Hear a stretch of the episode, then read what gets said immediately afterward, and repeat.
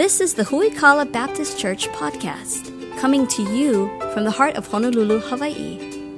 Huikala is a dynamic family of faith committed to solid Bible teaching, discipleship, and helping you grow in your faith.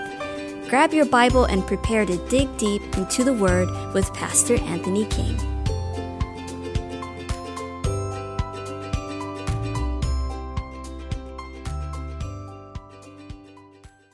Grab your Bibles now because it's time for worship in the Word. Let me just tell you my philosophy on worship. So many times you hear people say, like, oh, the worship was good this morning. They're talking about the music portion. The whole time that we're here, from the beginning of the service to the end of the service, is all worship. Even the 10 minute section that all the introverts hate. I didn't have to say what it was because you know. That's worship. It's saying, God is worthy. I'm gathered together with God's people, and I want to spend time with God's people. Fellowship with other Christians is worship. Uh, man, hearing preaching from God's word says He is worthy, and I want to hear what He has to say for my life. And so now we're getting ready to worship in the Word together. So turn to Romans chapter 1 in your Bibles. If you don't yet have the Huikala app, there's time to download it right now because inside the Huikala app, you click on today's message uh, and you can click on, uh, click on our series Roman, click on today's message. There's a button that says fill in notes. If you click on that, everything we're going to put on the screen is going to be in those notes. Uh, all the verses that we quote is going to be in those uh, notes that you have there. Or just grab a sheet of paper and, and jot down some thoughts as we go through this. Uh, but we're, we find ourselves in the book of Romans. Uh, we're going to do the book of Romans verse by verse. And so uh, we just got started uh, just a few weeks ago, probably the, I think the first Sunday after Easter. And so this puts us about 14 or 15 weeks in our series. And so if you missed anything, you can get caught up on the app if you like. Uh, but also, if you're a first time guest here at call let me just say thank you so much for being here with us today. We're delighted that you would worship with us. Uh, if you're looking for a church family, I believe could be wrong, uh, but I believe we're the best church since the book of Acts. Uh, could be biased, possibly, but it doesn't mean that I'm wrong. Uh, but uh, again, if you're looking for a church family where we preach the Bible and you can feel loved and accepted, you're in the right place here today. So I want to encourage you, if you're looking for a church family, man, jump in with us both feet here. We would be delighted to serve Jesus together with you. But we're going through the book of Romans uh, of, of all of the passages of Scripture in the Bible probably outside of the book of the Revelation, I think Romans chapter 1 is probably one of the toughest passages of Scripture in the New Testament. Now, that's saying a lot because the New Testament says some hard stuff. But Romans chapter number 1 kind of hits a little bit closer to home in the world that we live in today because it feels really personal. And over the next couple of weeks, uh, let me just say today's message is hard. Uh, it's going to be hard to receive, but I just want to encourage you to hang in there, process through it, allow the seed of the Word of God to find good soil in your heart so that you can grow. It's going to be hard. Next week is going to be a little bit harder. Then the week after that's going to be ridiculously hard, and after that it's just going to get bad. And then we're going to get to Romans chapter 2, and it's going to be a little bit lighter. It's going to let up a little bit, okay? So uh, if you walk out of here going today going, wow, that was pretty rough, uh, bring a seatbelt uh, next week, uh, bring a helmet, uh, bring a fire retardant suit. Uh, I don't know what you bring, but it's hard. But here, I, I hope you'll, you'll take away this. God's word is difficult, but it's there to help me grow. And so there's not parts of the Bible that are bad, and I'm certainly not going to apologize for what the Bible has to say by any stretch. But it's just, there's some difficult parts. Uh, again, Romans 1 sounds really personal uh, because while Paul wrote this 2,000 years ago to the church at Rome, Rome was a, a, a large, affluent city uh, in the middle of the Roman Empire, the headquarters of the Roman Empire. They were rich, uh, they were very idolatrous. Uh, there was a lot of sexual immorality that was taking place in Rome. And people kind of had come to the point where they said, we don't really need God anymore because we're smarter than that. And there's a lot of parallels between the, the city of Rome and modern day America. So, as we go through this and we talk about people who profess themselves to be wise but are actually fools, as we take a look at those who have taken God out of his rightful place and put themselves in his place, as we begin to look at things like sexual immorality, and as we get in deeper into Romans chapter 1 and even homosexuality, it's going to sound like, wow, pastor's just railing against things that he's seeing on the, on the news or pastor watches too much Fox News or something like that. Look, I don't watch Fox News at all. I can't handle it. My heart won't allow it. But here's what I do know this sounds really personal because it is personal because the human heart never changes. I had the opportunity to talk to um, our new missionary family. I'll introduce them to you at the end of the, the service here today via video. Uh, Dave and Debbie Board, they serve in Cambodia. And I was talking with them this past week, and if you have the Huikala app, you can take a look at. Uh, we talked for an hour. Our entire hour-long conversation via Zoom is available on uh, the Huikala app. You can watch that. But I asked him. I said, "Hey, Dave, I know things are a little bit different in Cambodia because he had mentioned, like, you know, when they when they have new converts and people come to Christ, and he, before he'll baptize them, he makes sure that they've taken down all the idols in their house, like literal statues that they have." And he says, we want to make sure that before they, they get baptized, that they're really committed to following Christ. And so we make sure that they've taken down all their idols and they're really living for Jesus and things like that. And I said, hey, Dave, let me just ask you a quick question. I said, what are the sins that you see people struggle with in Cambodia? I imagine it's a lot different than America. I mean, I said, for America, uh, the cancer of America, I believe, is pornography and sexual immorality.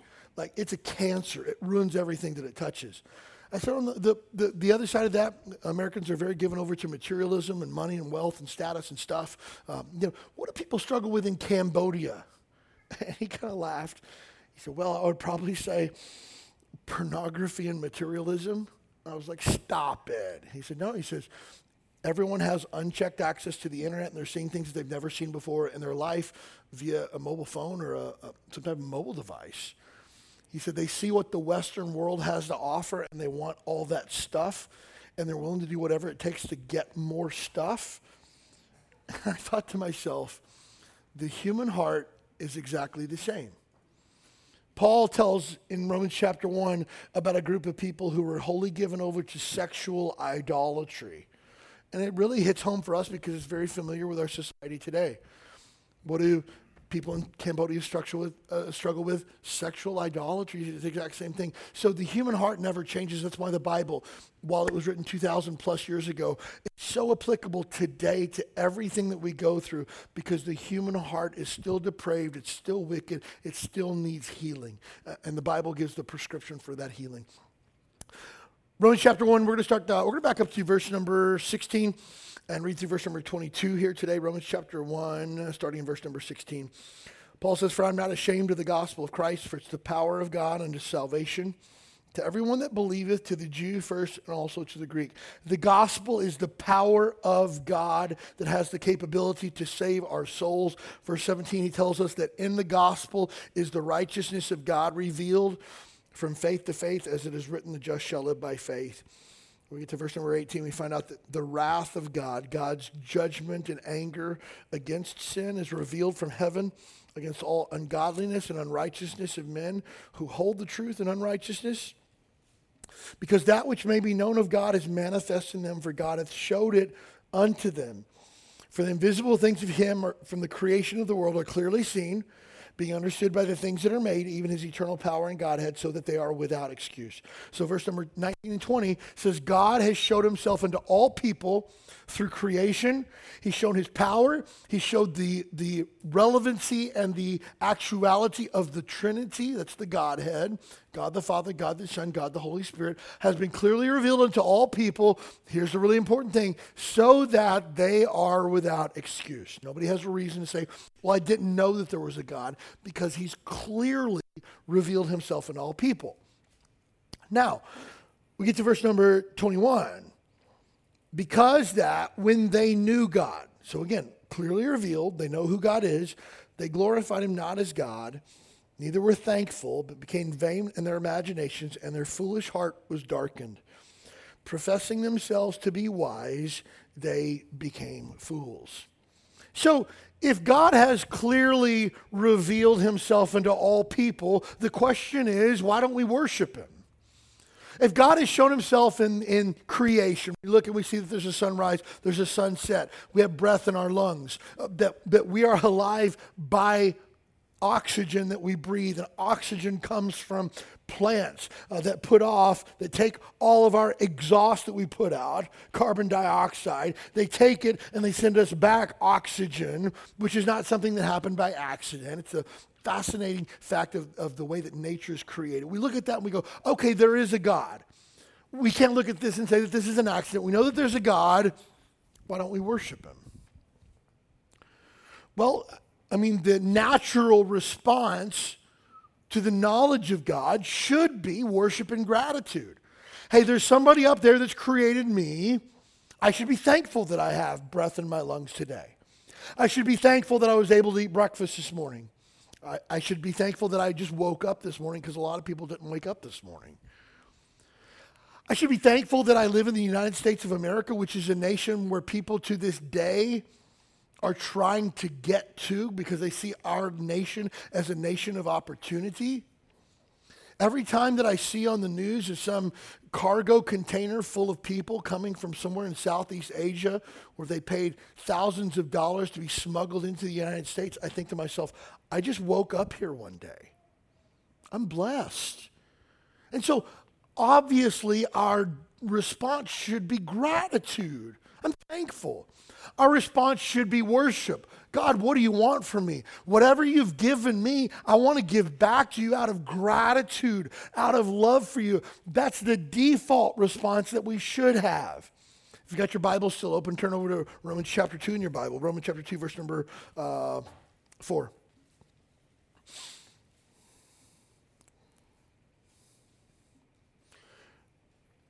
Romans chapter 2, verse number 4 says, Despisest thou the riches of God's goodness, forbearance, and long suffering? Are, are you mad that God is long suffering, that He's gracious, that He's kind, not knowing that the goodness of God leadeth thee to repentance?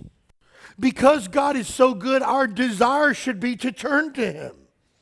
Because God's been gracious to us, our desire should be to turn to Him. What do you want from me? It's yours because you're so good. That's the default response that we should have. Why don't we do that?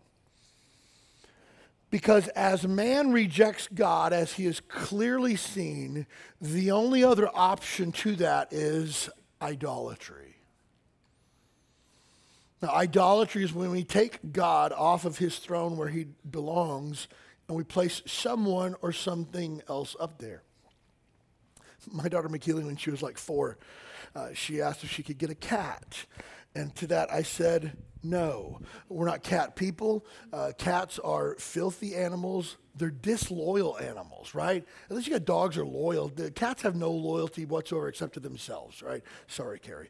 Uh, I'm not a cat person.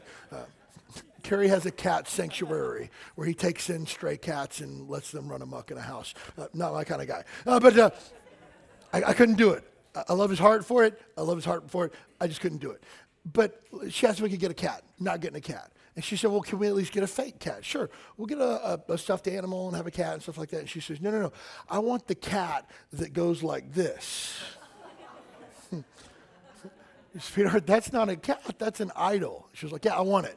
no, no, no, no. We don't have idols in our house. And so I had to explain to my daughter, uh, a four year old, that is an idol. That's a false God.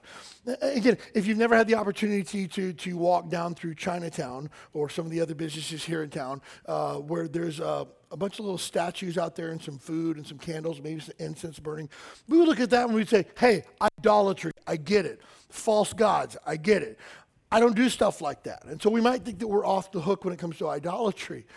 But please understand, idolatry isn't just statues. It just isn't carved uh, pieces of wood or, or molten pieces of, uh, of metal that we have so that we set food out to. Idolatry is anything that we put above God as an act of worship. Now, again, you might be saying, Pastor, I come to church on a Sunday morning. Like, obviously, I'm a Christian. Obviously, uh, I follow God. Obviously, He's number one. That's not the case at all. And it's important to note that as we go through Romans chapter 1, this is the, uh, it shows the degeneracy of the fallenness of man. The unsaved man has said to himself, I don't need God, I've got something else instead. And we see this de evolution, this degeneracy into sinfulness, wickedness of man. It's talking about the unsaved man.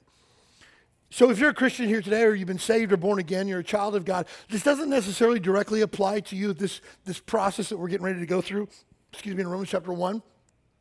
But please understand, there's not a single person in this room that's above idolatry because it's a heart condition. For example, when someone says, hey, pastor, we're not going to be here for the next three months because we've got, you know, football. Okay, you have taken football and you're taking God out of his rightful place as a place of worship, and you put football on top of that. Football now has become idolatry. That's what it is. It, it's, it's something that's been in place of God. Now, all of us would look and say things like drugs, alcohol, sexual immorality, all those sinful, terrible, bad, awful. Okay, I'll give you that. And so sometimes it's easy to identify those types of idols, but it's very difficult to really search our own hearts to find idolatry for itself. For example, what if idolatry is not something sinful? Is it a sin to watch television? I would say probably not. Is it a sin to watch three hours of television a night? I would say probably not. But I would say, just stay with me for a second, I would say it's a sin to watch three hours of television a night and then at the end of the day say, I just don't have time to read my Bible. Because now television has become idolatry in your life. For people who can scroll endlessly on their phone for hours a day yet still can't find time to pray. I would venture to say that social media or whatever it is on your phone that has captured your attention has become idolatry in your life. Again, when somebody can name every single football team and who their quarterback is and how many yards they've thrown for and their running backs and how many yards they rushed for and uh, the last you know 12 Super Bowl teams and who their MVPs are, but you can't name the four gospels in the Bible. I would say that there's a possibility that football has become idolatry in your life.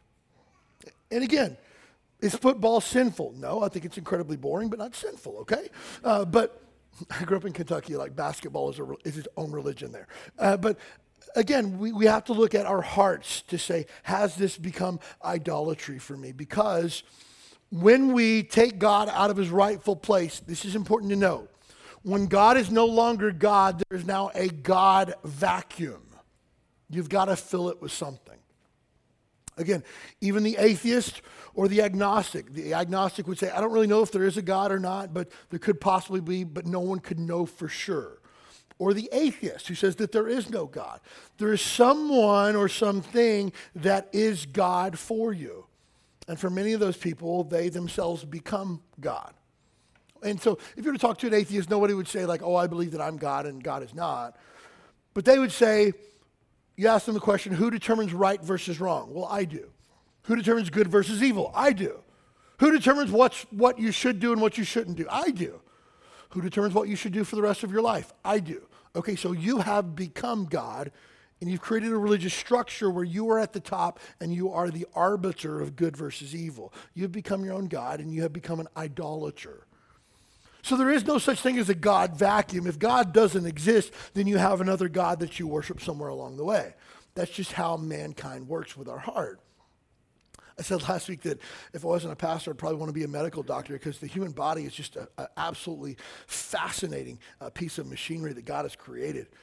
If I wasn't able to be a medical doctor, I'd probably want to be a psychologist because the human mind and psyche and the way that we, we interpret the world and we react to it and the way that our emotions get involved with our mind and the things that our mind remembers and things like that, fascinating to me as well. And so uh, imagine my excitement when I came across uh, one uh, theologian and author who had basically written out man's response to God in modern psychological terms. This is fascinating to me. He said, first of all, there's trauma, which is a traumatic experience generally involving something negative or threatening to the individual. And I, I just read that one sentence and I thought to myself, what could possibly be, be more traumatic than the wrath of God? God's righteous, burning, hot anger and hatred towards sin. And when we encounter the wrath of God, I would say that that's traumatic. The author goes on to say, in the case of Paul's analysis, the trauma is produced by encounter with God's self revelation. For various reasons, God's presence is severely threatening to people. God manifests a threat to human moral standards, a threat to the quest of autonomy, and a threat to the desire for concealment. God's revelation represents the invasion of light into the darkness to which people are accustomed. So again, you're telling me that there's this God who tells me that I'm wrong. There's this God that tells me that I have to change. There's this God that says that all the things that I do in secret one day will be exposed for everyone to see.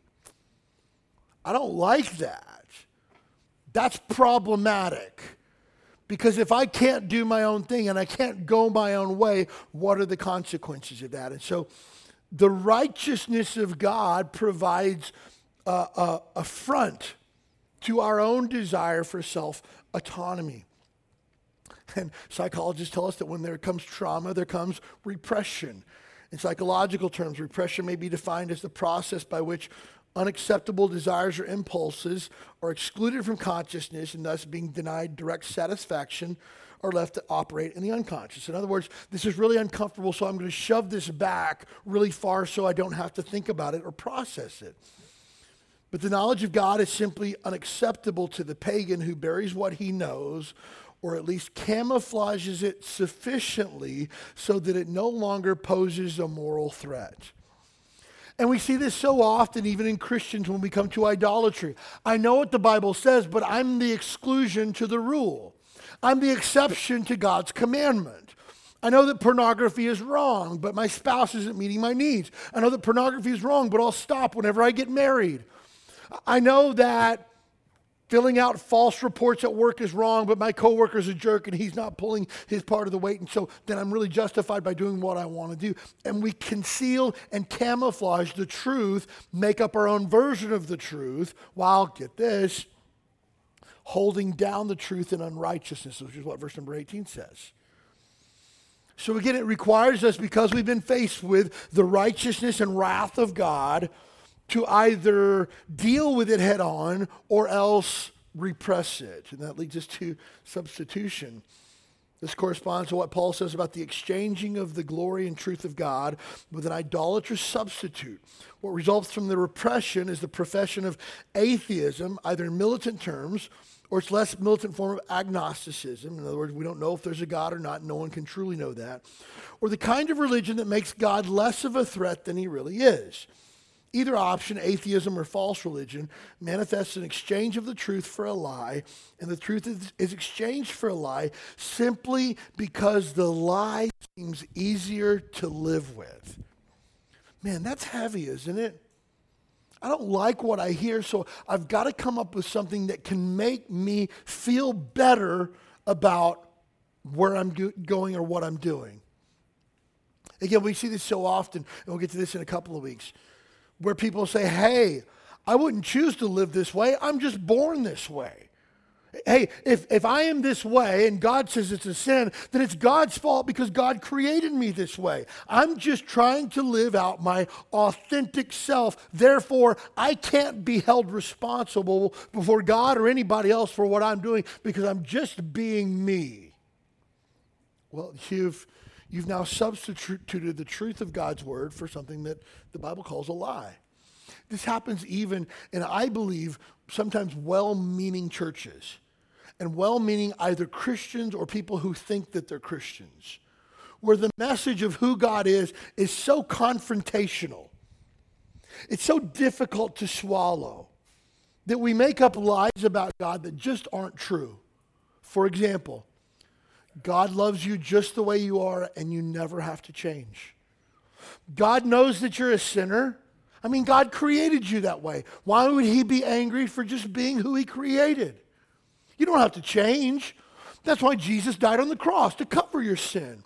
Your sin is just covered by the blood of Jesus, and you don't have to change. You don't have to walk in righteousness. You don't have to walk in holiness. You don't have to follow the rules of the Bible because Jesus died on the cross to set you free from the rules of the Bible. Live however you want because God loves you anyways. And let me tell you, that is a lie. Does God love you? Always. God will never stop loving you. But the idea that you can continue in your sin and not be on the receiving end of God's judgment just isn't a biblical truth. Please understand that Christianity is, is a faith where you can come as you are. I love the, the idea of Christianity and the fact that you don't have to clean up your act and then come to Jesus. You can come to Jesus and he cleans your act up for you. That, that's easy. But please understand, Christianity is not a faith where you can come as you are and stay as you are. You can come as you are, but please understand, you must change. Have to. You got to be changed to be more like Jesus. And that requires us repenting of our sin. But again, it's hard. And again, that's not popular today. Welcome to church. Jesus loves you. If you don't put your faith in him, you're going to die and go to hell. And if you're a child of God and you've received His grace, you need to live like Jesus. And if you don't, you're in sin and you need to repent and change because you've displeased your Heavenly Father. Let's have a word of prayer and be dismissed. It's like, what? Well, I went to this other church and they just told me that God loves me and that God wants me to be rich. God wants me to be wealthy. God wants me to bless other people. God wants to bless me. And I like that blessing church a lot more than the righteousness church. Somebody's not telling the truth somewhere.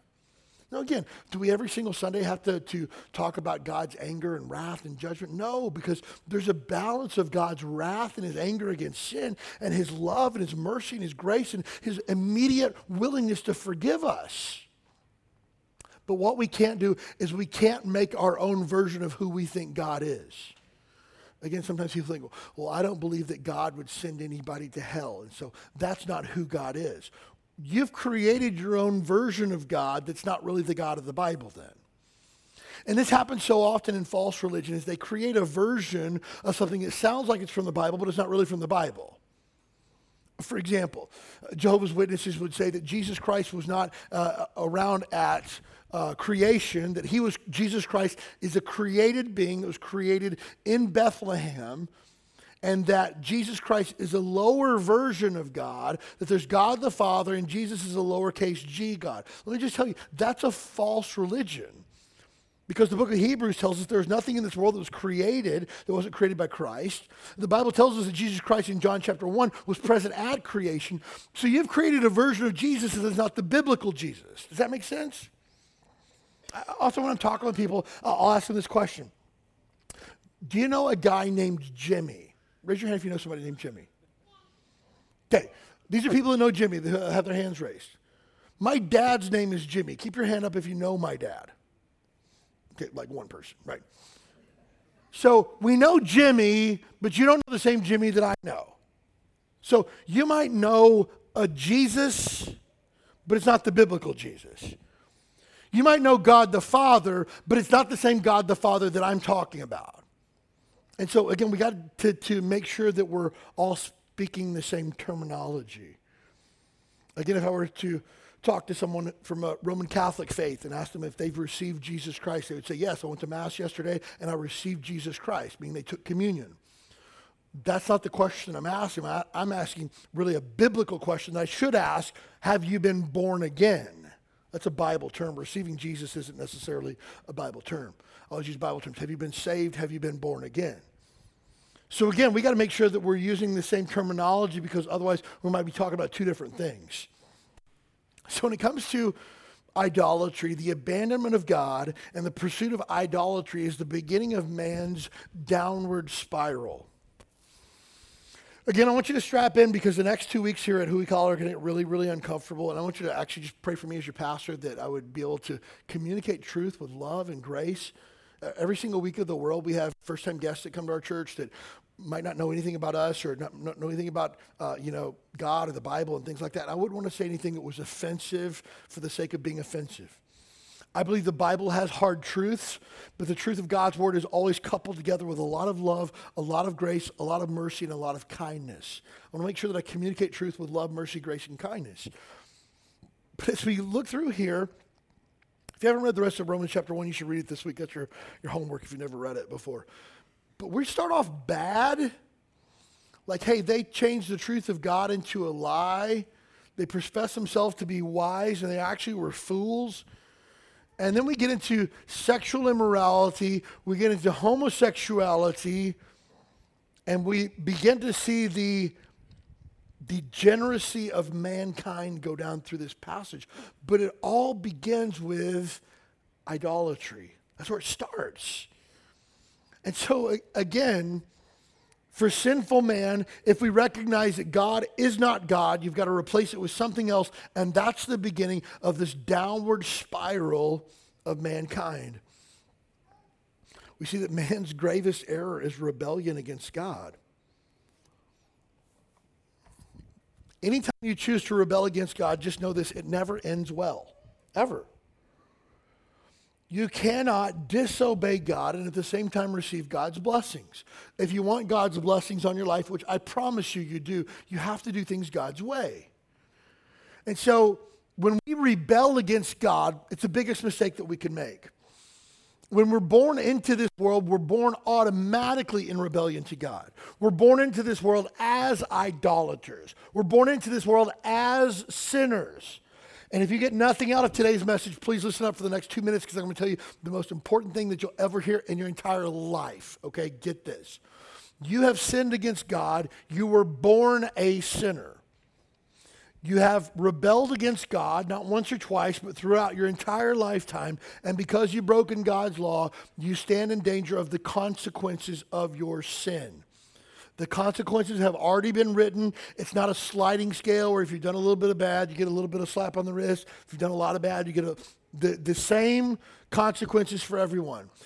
I'm going to die and go to hell to pay for my sins. You're going to die, go to hell to pay for your sins. That's already written. It's already determined. Romans chapter 6, verse number 23 the wages of sin is death. That just doesn't mean you're dying a physical death. It means there's a spiritual death coming for all of us where we're separated from God for all of eternity in a place called hell that burns with real fire for all of eternity and there's no getting out. And the worst part is that's what we all deserve. I deserve that. I broke God's law. But here's the best news that you'll ever hear in your entire life. God does not want you to die and go to hell. God is not willing that any should perish, but that all should come to repentance. So he made a way for you and I to have our sins paid for by someone else, and his name is Jesus. Romans chapter 5, verse number 8 is a beautiful verse. But God commendeth or demonstrates his love toward us in that while we were yet sinners, Christ died for us. So if you're a sinner, and you are, Jesus died for your sins. Every wrong thing that you would ever do, past, present, and future, was placed upon Jesus Christ the day that he was put upon the cross, and he hung there as payment for my sin and for yours. But please understand this is the most important thing. You've got to make a decision for yourself to believe that and receive it. Because it doesn't just automatically get applied count. You must be born again. You must be saved. And here's how you're saved or born again. Those two words are synonymous. You really have to believe with all of your heart. I believe that Jesus Christ is the Son of God. I believe that He died for my sins. I believe He's the only way to heaven. And I'm willing today to ask Him to save me and forgive me of my sins. That's it. You don't have to come forward to the church service. You don't have to kneel down.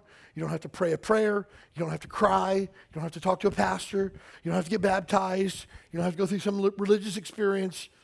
You may or may not get goosebumps. You may or may not feel something after it's over. None of that matters. It's a matter of faith and repentance. That's it. But you must be born again. Here's what Jesus says in John chapter 3, verse number 3 No man shall see the kingdom of God unless he is born again. This is not the Baptist way to heaven. This is not what our church believes. This is what Jesus himself says. John chapter 14, verse number 6, Jesus says, I am the way, the truth, and the life. No man comes unto the Father but by me.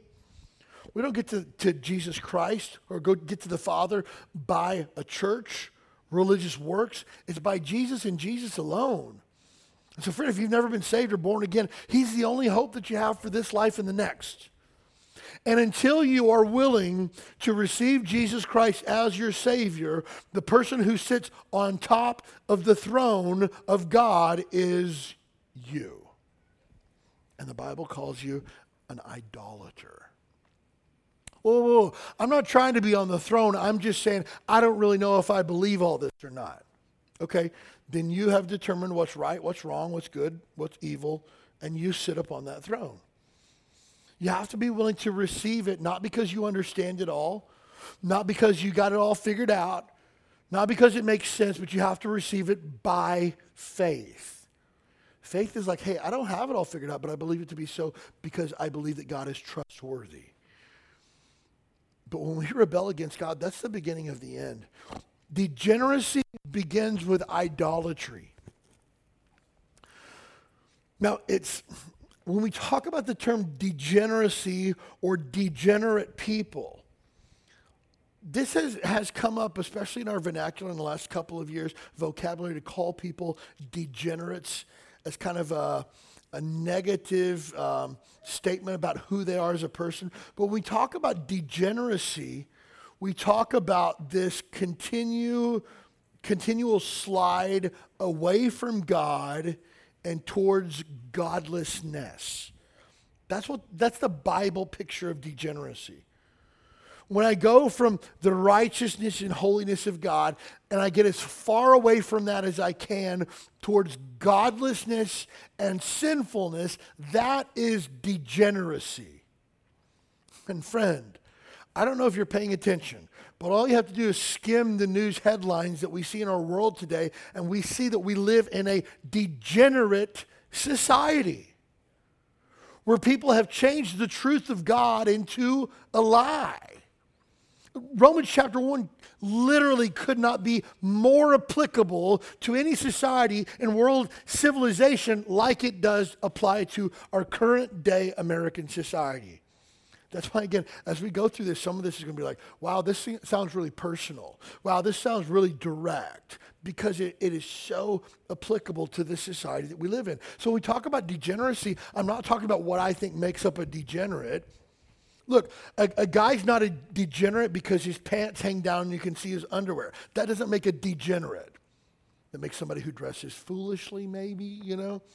But that doesn't make degenerate. Degeneracy is a, a move away from godliness to godlessness. That's what we're talking about. And where does it all start? It all starts with taking God out of his rightful place and putting somebody else up there on top. It begins with idolatry. When God clearly re- reveals himself, man then must choose to replace God.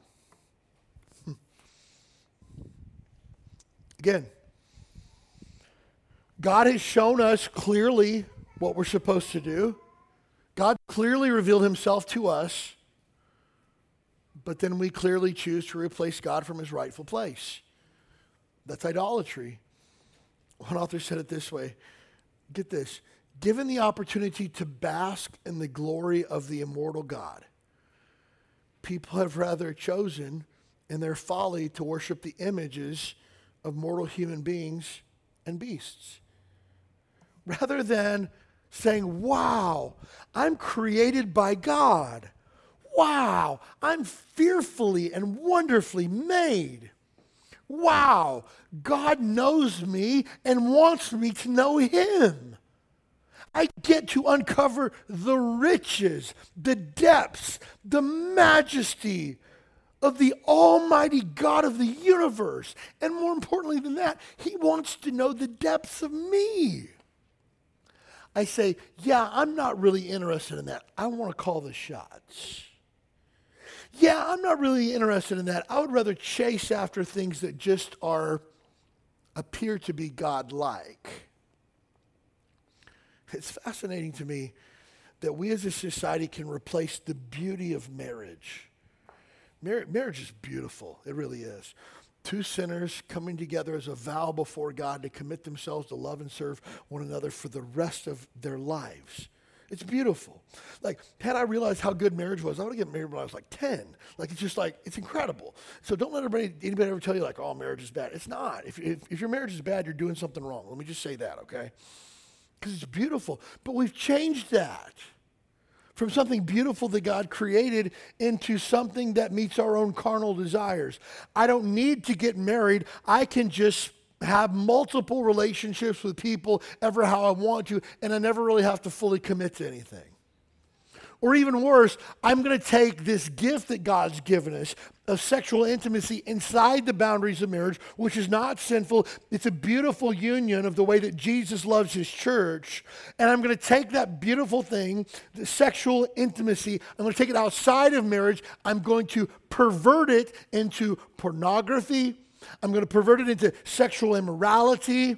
And now I'm not looking for a way to honor God with my life. I'm looking for somebody that I can hook up with this weekend or something that I can pursue my own fleshly lusts with instead. And guess what? We've taken the beauty of what God's got, given us and we found a cheap substitute. Working with single adults is, is, is a blast. I love it. Angela and I had the opportunity for, for three years in, in California to serve as, as kind of pastoral staff for single adults. It was, it was awesome. I loved it. But so many times, single adults take something like marriage and it becomes idolatry for them. Married couples, you'll enjoy this. I've sat across the table from, from single adults and they say, Oh, Pastor, if I could just get married, all of my problems would go away. That's cute. say that one more time. That was so funny. Oh, if I could just get married, all my problems would be solved. No, they wouldn't, because what you fail to realize is you have one sinner with a ton of problems and another sinner with a ton of problems, and they come together and they don't have twice as many problems. They have exponential number of problems. Your problems don't go away. Your problems increase exponentially. Now, is that a bad thing? It's not a bad thing at all, but please understand that when you think marriage is going to fix all of your life problems, you have adopted a mindset of idolatry. I've known married couples. They say, Oh, we want a child so badly. We've been praying and praying and praying that God would give us a child, and God's not doing it, and we really want it. I want a child more than anything in the world. I go to the, the ends of the earth to get a child. Okay, do you want a child more than you want God? Are you willing to just be patient and content and say that Jesus Christ is enough? If he gives a child, it's great. If he doesn't, great. I just love Jesus and I've been blessed. Are you willing to do that? No. Having a child has become idolatry. Again, we sometimes think that idolatry has to be this wicked, sinful thing. Idolatry is sometimes when we take a good thing and we make it a God thing. And so be super careful with that. But so often, we don't want what God has to offer. We want a cheap substitute. I don't really want to follow God's rules, but I'll create my own morality. Where these things are, are okay for me, but I know what the Bible says, but, but this is different. Again, we take things like marriage, and some guy says, Well, my wife doesn't make me happy, so I'm going to find somebody that does.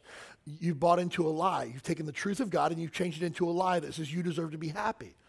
Show me one verse in the Bible where it says you deserve to be happy. It's not there. I'll point you to five verses in the Bible that tell you you need to be holy. I'll point you to three verses in the Bible that says what God has joined together, let not man put asunder.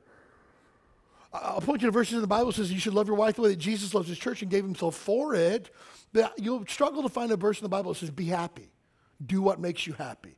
Because you've taken the truth of God's word and you've changed it into a lie that allows you to be the idolater that you are. And so, idolatry is a problem with God because, first of all, it's a violation of the first commandment. God gave Moses the Ten Commandments. Commandment number one Thou shalt have no other gods before me. I want to be first. And again, I believe that God does things in order. He didn't say, uh, Thou shalt not bear false witness first. Oh, yeah, by the way, I also want to be first in everything. No, no, first commandment. No other gods before me. No idolatry. Second commandment, thou shalt have not, no graven images. I don't want you creating statues or idols. I don't want you, and again, let me just say this. I'm going to say this and I'm going to move on. People sometimes ask, is it, is it wrong to, for Christians to wear cross jewelry and stuff like that? I don't think there's any problem with, again, jewelry and stuff like that. But if you ever think for a split second that some piece of jewelry has supernatural power, or whenever I hold this, or whenever I bra- wear this bracelet, I really feel the presence of God, you have created yourself an idol and you're in violation of the second commandment. If you have crosses in your home that has Jesus Christ on the cross, you have violated the second commandment of creating a graven image in the image of God. Simple as that. Again, uh, it's hard to hear, but it is what it is. Because here's, here's the problem God says you're going to one of these days trust those things more than you're going to trust me. And you can't do that. So go back to commandment number one no other gods before me. Then, if we give ourselves over to idolatry, we've not only violated the, the first commandment, we've also violated the greatest commandment. It's interesting, Jesus was talking to a group of really religious folks, and some lawyer tried to trip Jesus up, and he said, Hey, Master, what's the most important commandment in all the Bible? What's the greatest commandment? And he said, Well, what's the trick with that? Try finding a police officer and asking him this question Hey, police officer, I appreciate you serving our, our our city and keeping us safe and everything that you do for us. I think you should thank police officers, uh, again, because we obey authority and respect authority. And people who are willing to put their lives on the line for our safety, I think we should appreciate them. But ask the question hey, what's the most important law that I should follow? Hmm. Kind of a trick question, isn't it? Well, you probably shouldn't murder anybody. Okay. So then it's fine if I beat somebody within a half inch of their life and leave them alive. At least I didn't kill them, right? Well, not really. So would you say that one's important too? It's kind of a trick question. There's no good answer to that. And so this guy thought he'd really gotten Jesus, like, oh, what's the most important commandment in all the Bible, huh? And Jesus didn't, didn't miss a beat. You need to love the Lord your God with all your heart, with all your soul, and with all your mind. Every fiber of your being needs to love your Father first and foremost. And here's what he said. And the second commandment is like unto that, that you should love your neighbor the same way that you love yourself. And here's what Jesus said. Fascinating. I can only imagine everybody standing around and like, bro, that was an answer right there. he said, love God, love your neighbor the way that you love yourself. On this hang all the law and the prophets. The Bible is summed up in two commandments. Love God above everything else. Love your neighbor more, more than you love yourself. Everything else will work itself out. And you think, well, okay, the rest of the commandments lying, stealing, killing, all those are fine if I love God and I love my neighbor. I don't have to worry about those. So, sure enough, the Bible can be summed up into those two commandments. But idolatry says, I'm going to break those commandments. God's not God, I'm God. And so when we do that, we get ourselves into serious trouble. Keep your finger here in Romans chapter 1. We're coming back. We turn back to the book of Exodus, chapter 32. Exodus is the second book of the Bible.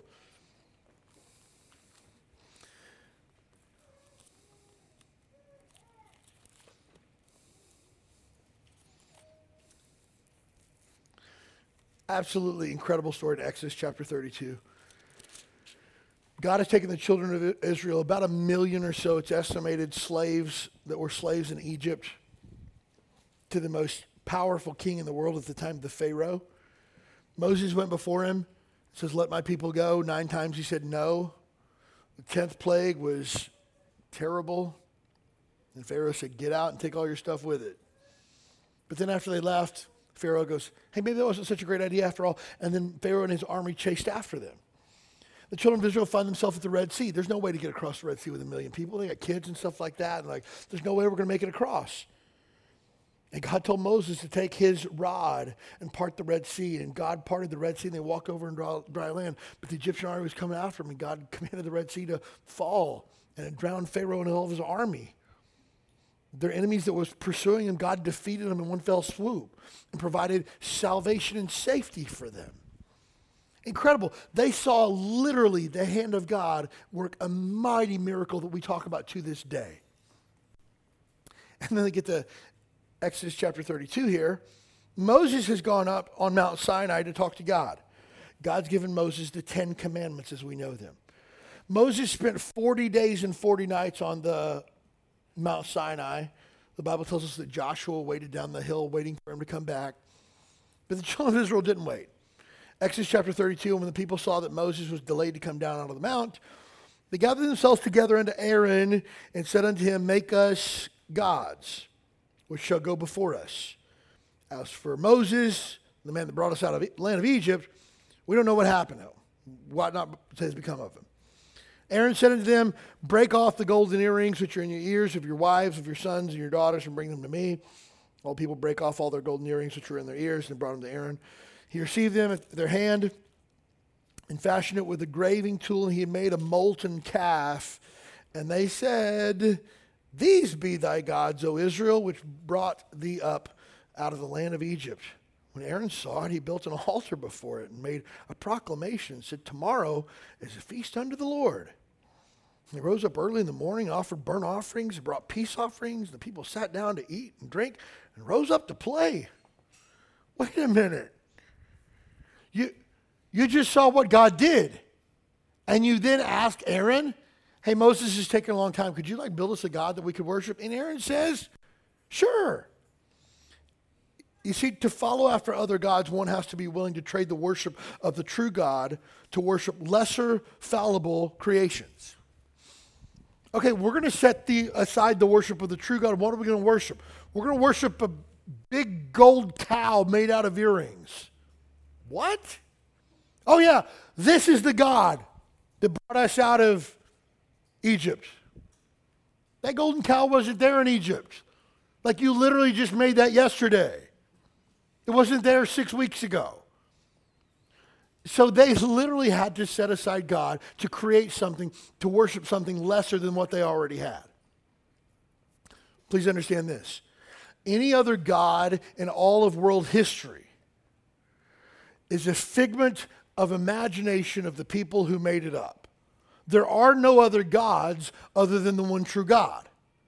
It's not like there's a bunch of different gods that are out there and our God's at the top. And he like has like a war a, a, a face off with all the other gods of the world and our God came out on top. No, no, no. There's a, a guy who came to our church several years ago. He, he, was a neat guy, but he wasn't a believer, and he was invited by one of the men of our church. And I got to talking afterwards, and, and th- that day we had sang a song we sang today, "How Great Is Our God." And um, afterwards, he says, "Man, I really like that song, How Great Is Our God." It's kind of catchy and kind of upbeat, and it's kind of neat that you guys think your God's the best. Well, our God's the only God. Well, no, that's not what the song says. It says, "How great is our God?" You know, it's kind of like, you know, we got spirit. Yes, we do. We got spirit. How about you? No, no, no, that's not what the song means. Like, our God, the only true God, is the greatest God. Nah, that's not what it means. There's a lot of other gods out there. You just think that your God's the best. And I was just like, that's not what that means at all. He's like, oh, that's fine. I, I got it. I got it. He walked off. I was like, come back. You don't understand what we're talking about here. But in his mind, there's all these other gods out there, and we just happen to think that our God's the best. No, no, no. Anytime you choose to follow after another God, think about it this way. When, when Samson was captured, he was placed in the temple of the god Dagon. He was chained to the temple uh, columns there and the pillars there. Do you think Dagon was a real God that like did stuff and like created stuff and like uh, he's just not as good as our God? No, it was a false God. And Samson ended up tearing down the whole temple. That's why Dagon isn't a thing today because he never really was. We see Elijah go up against the prophets of Baal. Was Baal a real God? No. That's why he couldn't consume the sacrifice. Screaming, they're yelling, they're cutting themselves, they're crying out to Baal. And Elijah's like, hey, maybe Baal's in the bathroom. Give him a minute. Like literally, that's what Elijah says. Hey, maybe Baal went on vacation. He forgot to put his out of office reply on. Give him a minute. Cry a little bit louder. Maybe he'll be able to hear. Because here's what Elijah knew nobody's coming down to take care of that sacrifice because Baal isn't real. Baal is just as real as that molten calf that was created. The molten calf, at least you could touch it. Baal's just fake all the way around. And so, again, for us to believe that God doesn't exist, we have to take some fallible creation that we've made to put it in its place, and that is incredibly problematic. John Calvin once said that the human heart is a perpetual idol factory. If you don't want to worship God, you'll always find something to worship. Always. And once you're done with one idol and it has failed you, and it will, you'll find another idol that'll take its place. Because the human heart is just looking for another idol. There's a man in our church uh, several years ago whose idol was cocaine. And we had tried to disciple him and pray with him and keep him accountable and put all types of restrictions in his place and got him a new phone, new phone number, deleted all his contacts, like, hey, following up with him on a daily basis to make sure this guy's staying sober, would not do it. Notice I did not say could not do it. I said would not do it. And he says, hey, I've got a friend who invited me to a 12-step program. Uh, would you be willing to come? Man, I'll try anything at this point because you don't want to walk with Jesus. And I think, again, 12 step programs point you back to a step one, find a higher power. That's Jesus. Maybe this can help. So I was willing to go. So Central Union Church over on Beretania, I went to a, a AA meeting it was as we get there, there's a group of about six guys outside that are smoking cigarettes like I've never seen people smoke cigarettes before. Like almost taking a whole cigarette down in one drag. I mean, like the, just like the ash just goes down like as you're watching, it's just burning. Just like, my goodness, like six of them out there. And man, the second they finished one, they'd light up another. I mean, until it started, they were just one after another after another. Then there was two guys who came in, I mean, necks like this, I mean, broad shoulders, V taper. I mean, they're wearing shirts that are two sizes too small for them, and they got like an 18 pack going on down there. I mean, just like totally shredded. You see some guy walk in, got tattoos down to his fingertips. I mean, like every surface on his body is covered in tattoos. You see a woman walk in with an $8,000 purse, and you're just like, my soul. I love to people watch. Like, I could sit at Ala Moana all day long. I just love to, like, look at people and see what's going on with them, why they do what they do, and stuff like that. And as I'm watching these people come in, I thought, such a strange group of people from every walk of life that you can imagine. But as I'm watching, I'm seeing you might have given up drugs and alcohol, but you've adopted another idol in its place. The guys outside had adopted nicotine instead of drugs and alcohol. Uh, the guys that, that had adopted steroids instead of drugs and alcohol. The guys who had adopted tattoos instead of drugs and alcohol. The woman who adopted materialism instead of drugs and alcohol. But the problem was is that they were just trading out idols. I don't know if they really got to the heart of the issue where we begin to examine our heart and says, what's broken inside of me? Because if God's not God, you're going to be constantly trying to find something that satisfies, that can truly meet that need that you have, that only God can meet. Turn back to Romans chapter 1, if you would. Verse number 22. Back up to verse 21, Romans chapter 1, 21. Because that when they knew God, they glorified him not as God, neither were thankful, but became vain in their imagination, and their foolish heart was darkened. Professing themselves to be wise, they became fools.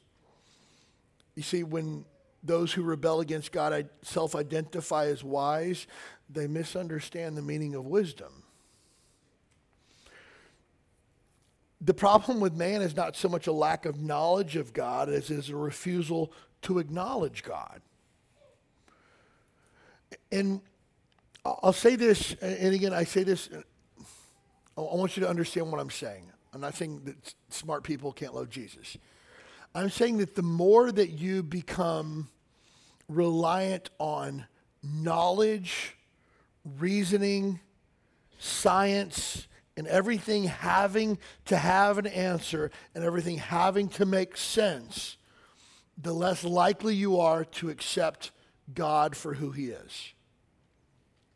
Because God exists in this realm of the unprovable, really deeply unknowable. God exists in this realm where we have to accept him by faith. God doesn't exist over in this fact realm where we can point to, okay, here's how we know God exists. God doesn't exist in the fact realm over here. Okay, we can prove that God actually did this. God exists in the other realm, which is faith. And so someone who's just like, hey, I've got to see it to believe it. Okay, then you're going to struggle to accept God for who he is. Well, I have to be able to explain all of it. I've got to make all these things that we know about science fit in with faith so that we can actually explain the stuff that's happened over here as science with what we might think about God over here. And so then we have to try to shoehorn our faith and to, to meander around some of these things that we call science that may not actually be science. And so we don't leave a lot of room over here for faith. There are people who would even say that you and I are foolish for believing in God. There are people who mock our faith and say that Christianity is for weak minded people who need a crutch to make them feel better. You have to explain some existence for why things are the way that they are, so you've adopted some fairy tale book to tell you what to do. You have no way to determine right and wrong for yourself, so you have to go to some book to tell you how to meander through right and wrong. You're so narrow minded and you want to control people that you want to use your religion as a way to tell other people what they can and can't do because you're controlling and manipulative. But we're above that. We're smarter than that. We're more open minded than that. But you, you're not. And the Bible has an answer for that. Professing themselves to be wise, they actually became fools. Because when it comes to wisdom, wisdom isn't about who's the smartest. Wisdom isn't an IQ test. Wisdom isn't what did you score on your ACT when you went into college. That's not a test of wisdom. So when you think that that's the idea, then you misunderstand. Many people who dismiss God are what we refer to as obscurantists. This is a person who deliberately prevents the facts or full details of something from being known, or a person who refuses to deal with the knowledge that's available to them and will not examine data that might run contrary to its own conclusions. Some people have accused Christians of being that. Hey, I'm willing to look at evolution. I've read books on evolution. I don't buy it. It's a theory and runs contrary to the truth of God's word. I just can't accept it. I've read philosophers that were agnostics and atheists. They're fascinating things. I've taken comparative religion classes and seen what the rest of the world has to do. Fascinating stuff. I'm not just keeping blinders on. I want my kids to be able to see the world for what it has to offer and be able to talk through truth with them. I don't think it's wise that we shelter our kids from everything that might harm them and then turn them loose at 18 to go into a public university to have their faith torn down. I believe we need to have conversations as teenagers about what we see in the world and why these things are destructive. I think it's important that we talk to our kids. Hey, our family's not going to watch this movie, and here's why. They need to understand that and they need to be able to process it through it for themselves. But many times people don't want to look at what the Bible has to offer because they've already made their mind up. And again, if what you're saying is true and there is a God and He's given me commandments and I've broken them, then there's only one solution to this. I have to follow Him. And I don't want to do that.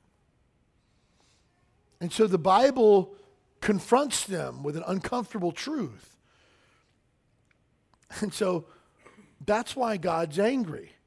God's not angry because people don't know about Him. God's angry because people willingly know about him but willingly reject him. That's God's problem. That's why God is angry. That's why the wrath of God is revealed against all unrighteousness of men. And wisdom is more than knowledge, wisdom is the application of knowledge. So it's not a matter of like, hey, I need to get smarter. It's I need to follow the Bible. Again, people who dismiss God, dismiss the Bible, would consider themselves wise. They know more about life. They see religion as something primitive, a need to believe in something greater than yourself. But I believe in me. I believe in what I can figure out. I believe in reasoning. I believe in philosophy. Okay, that's fine. You just created yourself as your own God. But that's not wisdom. See, wisdom, the Bible tells us, begins with God. James chapter 3, verse number 13 Who's a wise man and endued with knowledge among you? Let him show out of a good conversation his works with meekness of wisdom. The book of Proverbs is a fascinating book. If you've never read through it, you got to read it. It's just, it's a book of wisdom. You want to be wise, read Proverbs and obey it. Simple as that. But Proverbs breaks down categories of four different types of people. There's the wise man, which all of us should desire to be. I want to be wise. I want to follow after knowledge and do it wisely. The next type of person is the fool. They know what to do and they know it's right, they just don't want to do it because they've already made up their mind. Then there's the simple. The simple just didn't know any better. They haven't really processed through wisdom yet. They don't really know what's right from wrong, but when the simple are confronted with truth, they say, hey, okay, I want to do that. I want to do what's right. My wife and I, when we were married, we were clueless. We didn't get premarital counseling. We didn't weren't in church. We weren't walking with Jesus the way we should. We did a lot of foolish things. But the moment that somebody says, "Hey, what you're doing isn't right," we're like, "Okay, we want to be right." Hey, I wouldn't do that if I were you. Okay, tell me what to do, and that's what we'll do. We were simple. We didn't know any better. But the moment we were confronted with wisdom, we wanted to be wise. So there's the, the wise man, the fool, the simple, and then there's the scorner. This is one who hates wisdom and hates people who love wisdom. And they've made it their life goal to tear down wisdom, to, to buck up against this system, to tear down this, this created structure of wisdom. And everybody just needs to be able to do what they want to do on their own, and nobody should give them grief for it. I sometimes explain those types of four people in this way. Knowledge, it all begins with knowledge. Knowledge, in this example, let's just say the stove is hot. Everybody knows that stoves, after they've been on, are hot. You shouldn't touch them, right? That's knowledge. What do you do with that? Well, foolishness says, the stove is hot. I know that. Let me touch it. It can't really be that bad. I know that I shouldn't. It might be harmful, but how bad could it really be? That's the fool. You know what to do, but you don't do it. The simple says, I'm not even sure what you mean by hot. Let me touch it and experience it. I don't, I don't even, uh, what does that even mean the stove is hot? Let me give that a shot. if you've ever been around a two year old who wants to stick their hand on the stove, they don't know any better. It's not a matter of you know it's hot, but you did it anyways. The scorner says, sure, it's hot and it hurts, but it's fine. Don't let anybody else tell you what to do. That's the scorner. They hate wisdom. They don't want you to know wisdom. They mock wisdom. They make fun of wisdom. And again, you read through the book of Proverbs, it's going to tell you what the scorner, what we should do with this scorner. But then there's the wise man, which all of us should desire to be. The wise man says, because the stove is hot, I'm not going to touch it. Again, we're all working with the same knowledge. The stove is hot. What do you do with that knowledge? That determines whether you're a fool or whether you're wise. But the wise man also says, hey, because the stove is hot, let me make sure that everybody knows it. Nobody touches it. That's wisdom next level. I want other people to know wisdom. Hey, maybe there's people out there that were getting ready to touch the stove and they didn't know any better. Let me warn them so that they'll know. And the Bible says that the wise has the ability to make the simple wise. The Bible says if you consider yourself a wise person, be with wise men and you'll become even wiser. Wise, the Bible says wisdom is like one of the principal things in life to get. Wisdom. But the problem is, is the world has its own version of wisdom which is actually foolishness. Oh, you don't have to be married to have sex. The Bible tell you that? That's just religion trying to keep you down. You can do what you want. You should actually probably experiment. How will you know if you're sexually compatible with your, your mate or not unless you actually have sex before marriage? Like, I mean, that just makes sense, right? It's foolish to save yourself for marriage. What are you saving yourself for? That's silly. We've created, the world's created its own wisdom. But here's what the Bible says the wisdom of the world is foolishness to God. It's opposite. But the problem is, is when you and I buy into the world's version of wisdom, we're buying into an idolatrous structure.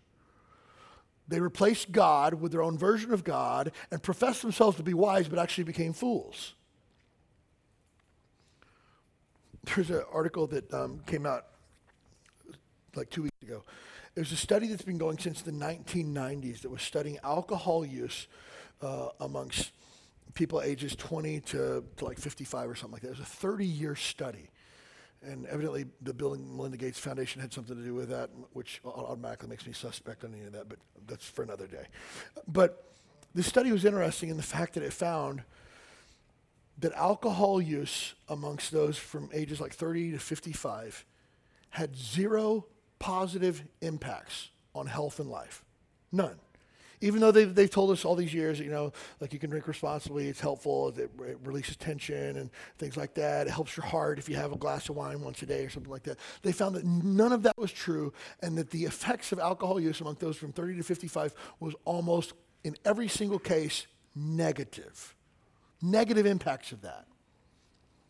So, when the world says it's okay to just have a couple of beers and relax, is that the wisdom of God or is that the wisdom of man? And sometimes things that we used to call science weren't actually fleshed out in truth after all. And so, again, it's just things like that. I got to say, hey, I got to walk in wisdom. And so, again, I talk with people all the time about alcohol use, all the time. And let me just tell you this I've never seen anything good come from it for Christians. Simple as that. Again, I can point you to a dozen Bible verses, and you can say, well, Jesus turned water into wine, and children of Israel drank wine, stuff like that. Again, that's a conversation for a different day if you want to have it. But I'm just going to say, if the Bible said nothing about alcohol use, which it does, is it wise? If it's a fact that, that alcohol use increases domestic violence, that's a fact. Alcohol abuse in, uh, increases child abuse, that's a fact. Alcohol abuse affects, uh, increases sexual assault, that's a fact driving under the influence of alcohol creates 30,000 deaths a year. That's a fact. Then we have to ask ourselves the question not is it right or is it wrong, but ask the question is it wise? And I'm going to say, Christian, you might be able to finagle scripture and twist it in such a way that makes it look like it might be okay, but I'll never be convinced that it's wise for a mature Christian to use alcohol. Simple as that. It's not. And so I want to encourage you Again, this is not a message on alcohol. This is a message on walking in wisdom.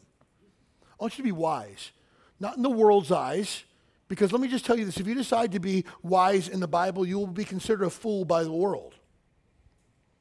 Oh my goodness, you guys are not having sex until you're married? That's so prudish. Okay, say what you will. It's biblically wise.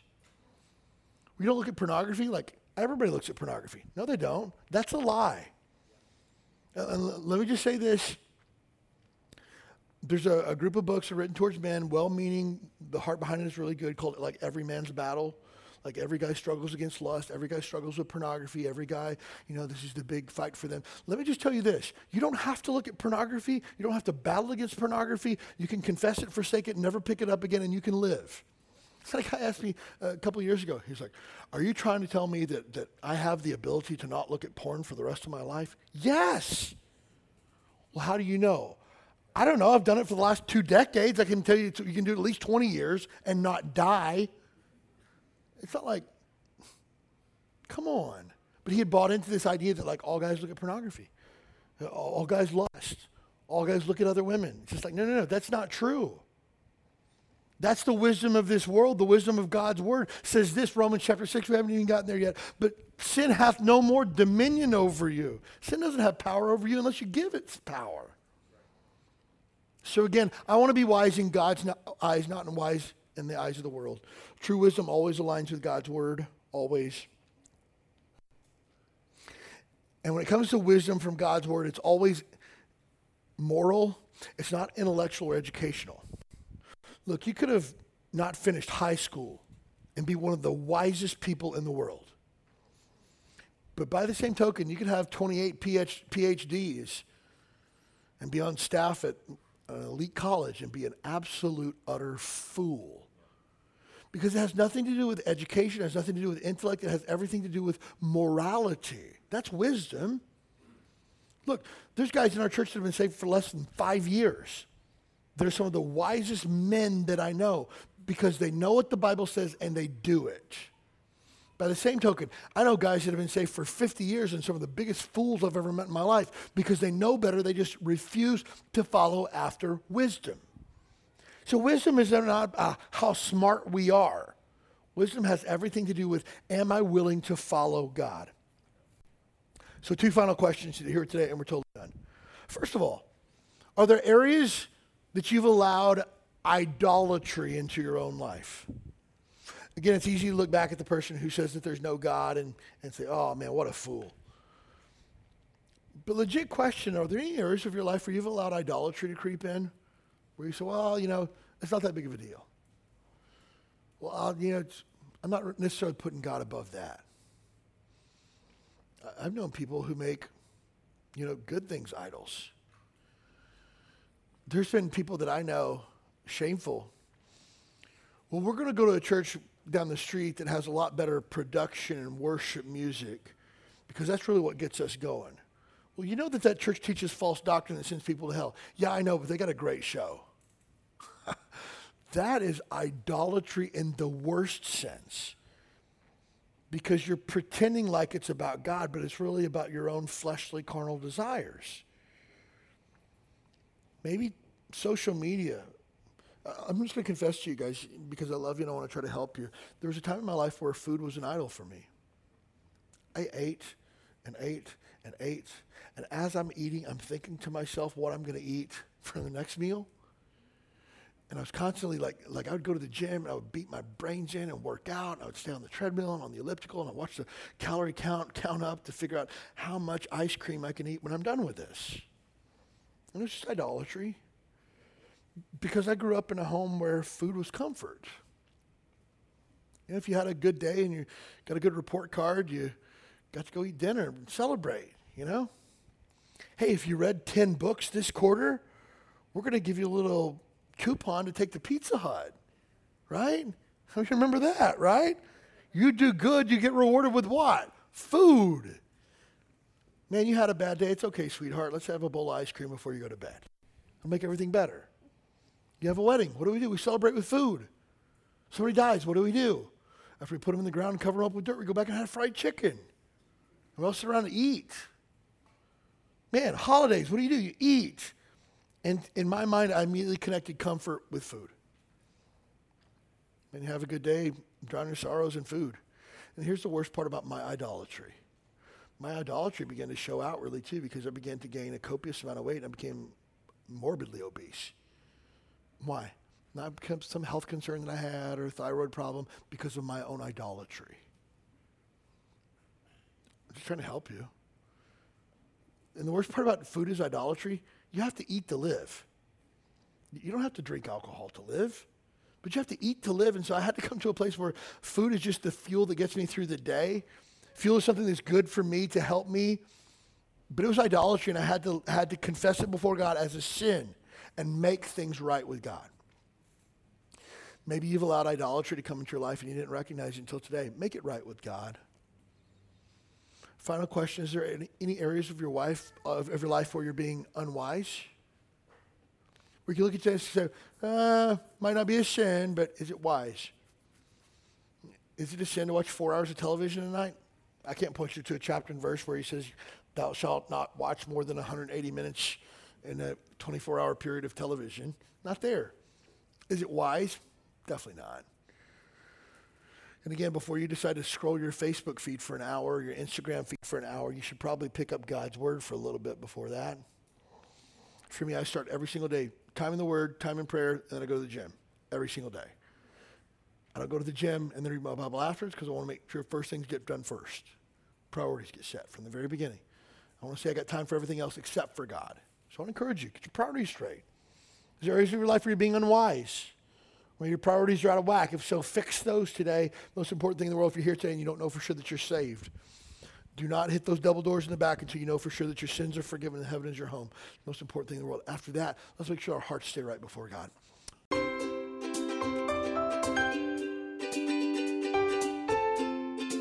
Thanks for joining us for the Huikala Baptist Church podcast. We'd love to have you as our guest this Sunday morning at 10 a.m. You'll find exciting classes for your keiki, a welcoming church family, and a message from the Bible that's sure to encourage your heart.